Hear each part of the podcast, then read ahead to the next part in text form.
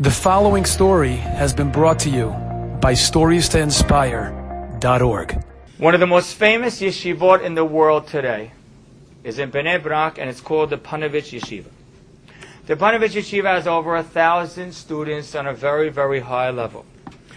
And the rabbi who was the founder of the yeshiva in Israel, his name was the Panovich Rav. He was actually a great visionary. The classic story of him is he bought up a lot of property while the Nazis were making their way through the Middle East, and it looked like they were going to get, they were going to take over Israel. So he bought property right then for like a, a, penny on the dollar, and so he was able to buy all kinds of property. And the yeshiva is very self-sustaining because of that. But anyhow, he was building the foundation. They were doing the cornerstone, putting in the cornerstone, and he sat over the cornerstone and started to cry.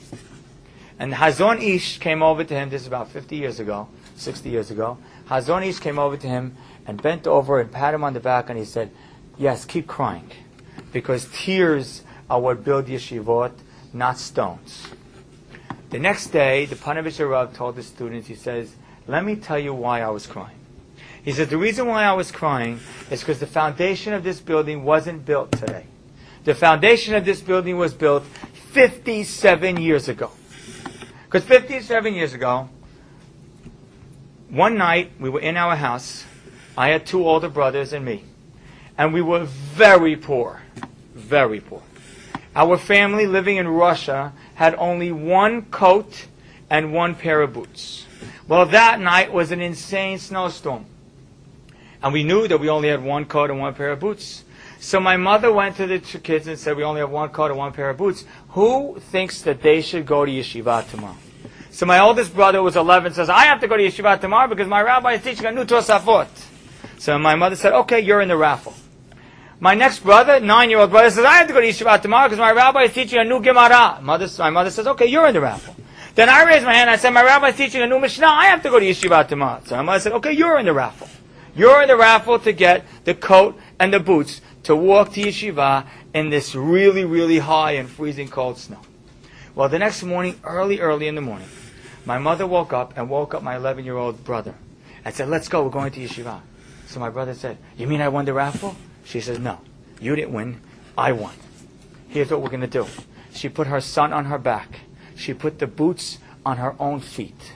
Put the coat over both of them and walked them to the yeshiva, half hour away. Walked into the yeshiva and came back. Then she woke up my second brother. Her second brother says, Oh, did I win the raffle? She says, No, I won.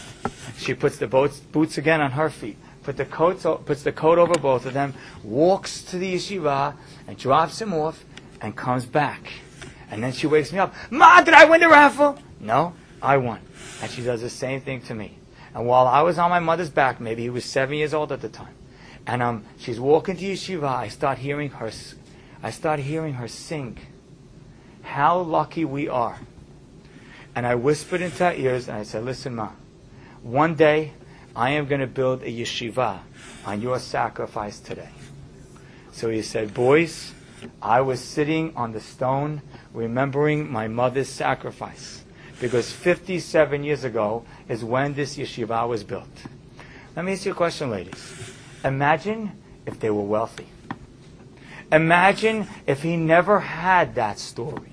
Imagine if he never had the experience on being on his mother's back in the freezing cold snow and watching the sacrifice. It's what built him. Enjoyed this story? Come again. Bring a friend. Stories to inspire.org.